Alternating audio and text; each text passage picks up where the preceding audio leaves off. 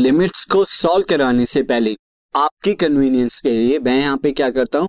Limits को दो part में डिवाइड कर देता हूँ, यानी दो टाइप्स में। और वो टाइप्स क्या होंगी? एल्जेब्रिक लिमिट और नॉन एल्जेब्रिक लिमिट तो इस तरीके से हम डिवीज़न करके पढ़ेंगे। लिमिट्स का दो चीज़ों में, एक तो एल्जेब्रिक लिमिट्स क्या होती है नॉन एल्जेब्रिक लिमिट्स इसे अंडरस्टैंड कराने के लिए मैं आपको एक दो एग्ज़ाम्पल बता देता हूँ।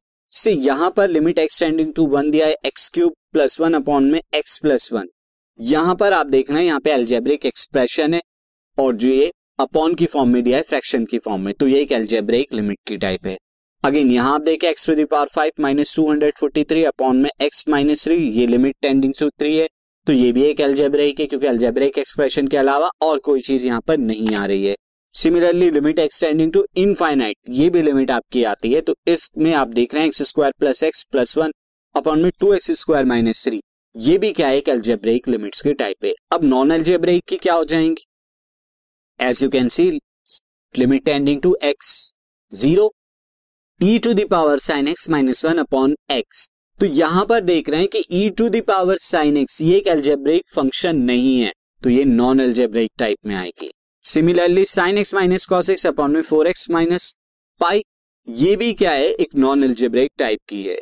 और अगर हम देखें limit x tending to zero two x minus two to the power x minus three to the power x upon x अब अगर यहाँ आप देखें तो two to the power x minus three to the power x upon में x नीचे denominator में तो एल्जेब्रिक फ़ंक्शन है एक्स लेकिन न्यूमरेटर में आप देखें two to the power x minus three to the power x ये एल्जेब्रिक फ़ंक्शन में नहीं आते.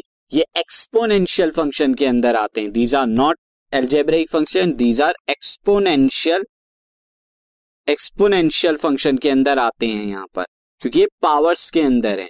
तो इन्हें हम कंसिडर नहीं करेंगे एल्जेब्रिक फॉर्म्स के अलावा। तो आपको पता होना चाहिए कौन सी एल्जेब्रिक फॉर्म है, कौन सी नॉन एल्जेब्रिक फॉर्म है, क्योंकि जब आप डिफरेंट डिफरेंट मेथड्स को लर्न कर लेंगे तो कौन सा मेथड एल्जेब्रिक का है, कौन सा नॉन एल्जेब्रिक फॉर्म का है, वो आपको पता होना चाहिए क्वेश्चन को सॉल्व करने के लिए। अब हम एग्जैक्टली exactly में लिमिट को किस किस मेथड से फाइंड आउट किया जाता है, वो देखेंगे next video this podcast is brought you by Hubhopper Shiksha Abhiyan अगर आपको ये पॉडकास्ट पसंद आया तो प्लीज़ लाइक शेयर और सब्सक्राइब करें और वीडियो क्लासेस के लिए शिक्षा अभियान के यूट्यूब चैनल पर जाएँ।